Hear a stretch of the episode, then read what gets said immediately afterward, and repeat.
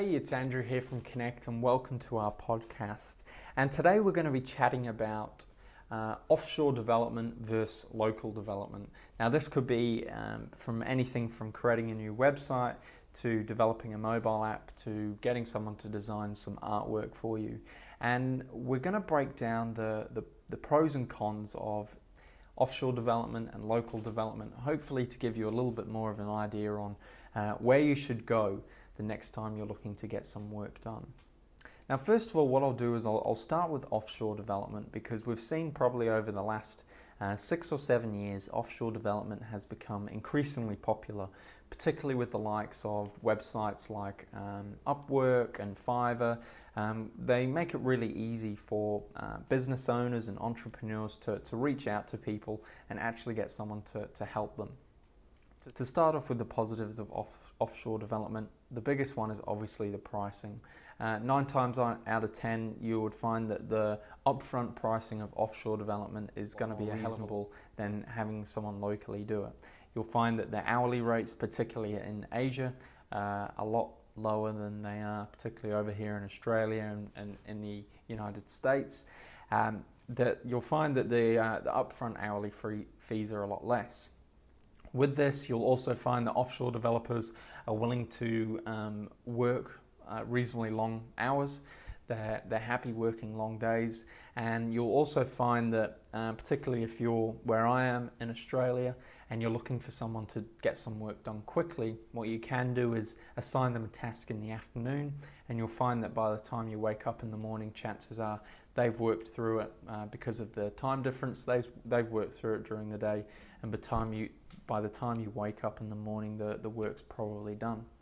Um, another good thing about offshore development is um, a lot of the time uh, offshore developers work in large teams, so you'll probably find that um, you might not deal with the same person every time, but you'll find that you're you're never short of uh, a reliable resource. So you're, if someone's on holiday or, or if someone's sick, there's always someone uh, in there to replace them and ensure your work gets done uh, within the allotted hours that you've provided. Now, if you compare this to, say, a, uh, a, local developer, you might find that a local developer is probably a little bit more expensive on the upfront. However, you will probably also find that obviously the biggest one, the communication with a local developer, is um, a hell of a lot better. Chances are you could probably meet with them face to face or give them a phone call or chat with them through Skype, and you'll notice that the communica- communication barriers aren't there. Um, we also find that with a lot of local developers, um, and obviously there's uh, obviously exceptions to the rule, but a lot of local developers probably take their extra st- steps with things like um, planning and preparation. Uh, they'll probably ask a little bit. Uh, they'll probably ask a few more questions to make sure that they're on the right track and probably put together a little bit more of a concise plan before they get started.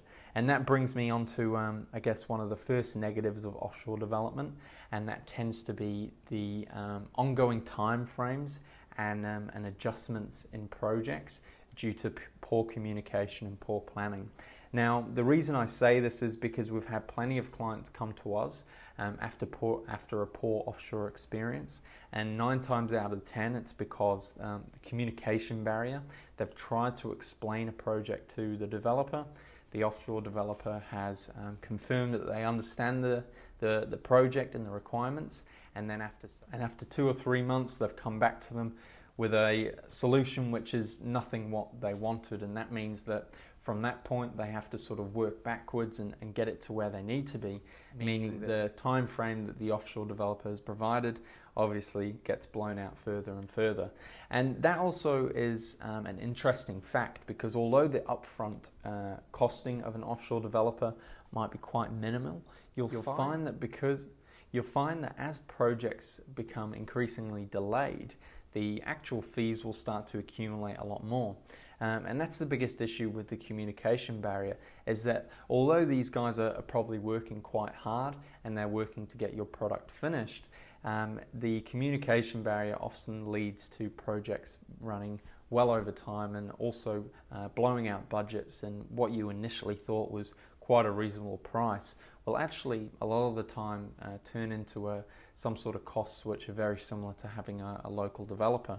Now, if you compare that to a local developer, we understand that the upfront fees might be a little bit more, but you'll find that through the concise planning on the front end, when they start to deliver the milestones of your project or deliver the tests of your project, um, it will probably look a hell of a lot.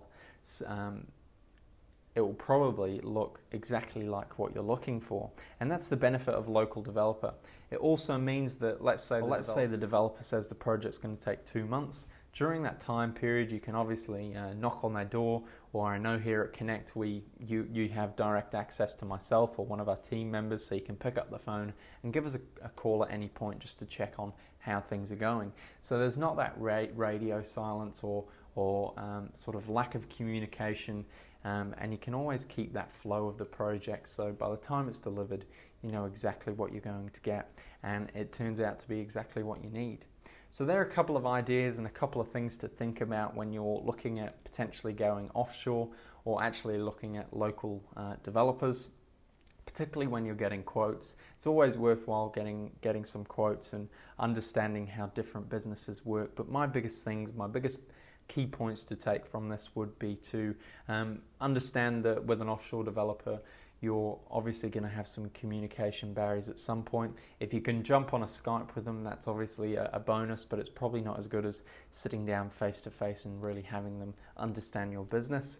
And then with a, a local developer, I say um, don't necessarily always be put off by the upfront fees because a lot of the time, the actual time frame and um, communication of the project tends to turn out to be a uh, better solution in the end. So I hope you got some uh, awesome information from that, and I look forward to chatting to you next time.